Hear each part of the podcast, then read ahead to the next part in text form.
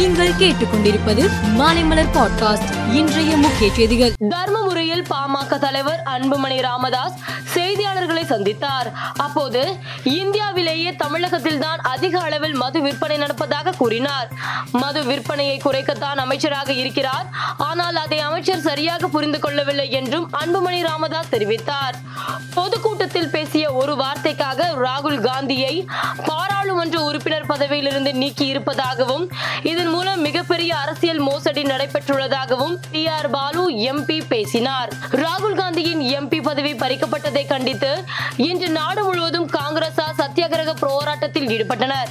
மாநில தலைநகரம் மற்றும் மாவட்ட தலைநகரங்களில் காந்தி சிலை முன்பு நடந்த இந்த சத்தியாகிரகத்தில் காங்கிரசார் பெரும் திரளாக பங்கேற்றனர். டெல்லியில் உள்ள ராஜ்காட் அருகே நடந்த சத்தியாகிரக போராட்டத்தில் பங்கேற்ற காங்கிரஸ் பொதுச் செயலாளர் பிரியங்கா காந்தி பேசும்போது ராகுல் காந்தியின் பிரதமர் மோடி நசுக்க பார்ப்பதாக குற்றம் சாட்டினார்.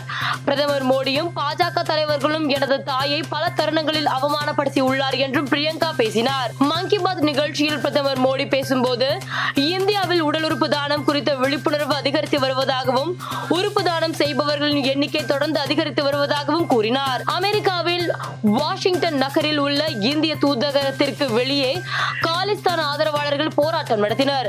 அப்போது செய்தி சேகரிக்க சென்ற இந்திய செய்தியாளர் ஒருவரை காலிஸ்தான் ஆதரவாளர்கள் தாக்கியதால் பரபரப்பு ஏற்பட்டது. ரஷ்ய அதிபர் புதின் நட்பு நாடான பெலாரஸில் முக்கியமான அணு ஆயுதங்களை நிலைநிறுத்தப் போவதாக அறிவித்துள்ளார். இதையடுத்து பெலாரஸை ஆயுத பணைய கைதிகளாக ரஷ்யா வைத்திருப்பதாக உக்ரைன் குற்றம் சாட்டியுள்ளது. சச்சின் டெண்டுல்கர் நூறு சதங்கள் எடுத்த சாதனையை விராட் கோலி முறியடிப்பார் என்று பாகிஸ்தான் முன்னாள் வீரர் சோயிப் அக்தர் தெரிவித்திருந்தார். ஆனால் அந்த சாதனையை விராட் கோலி முறியடிப்பது எளிதல்ல என்று இந்திய அணியின் முன்னாள் கேப்டன் ரவி சாஸ்திரி கூறியுள்ளார். மேலும் செய்திகளுக்கு மாலைமலர் பாட்காஸ்டை பாருங்கள்.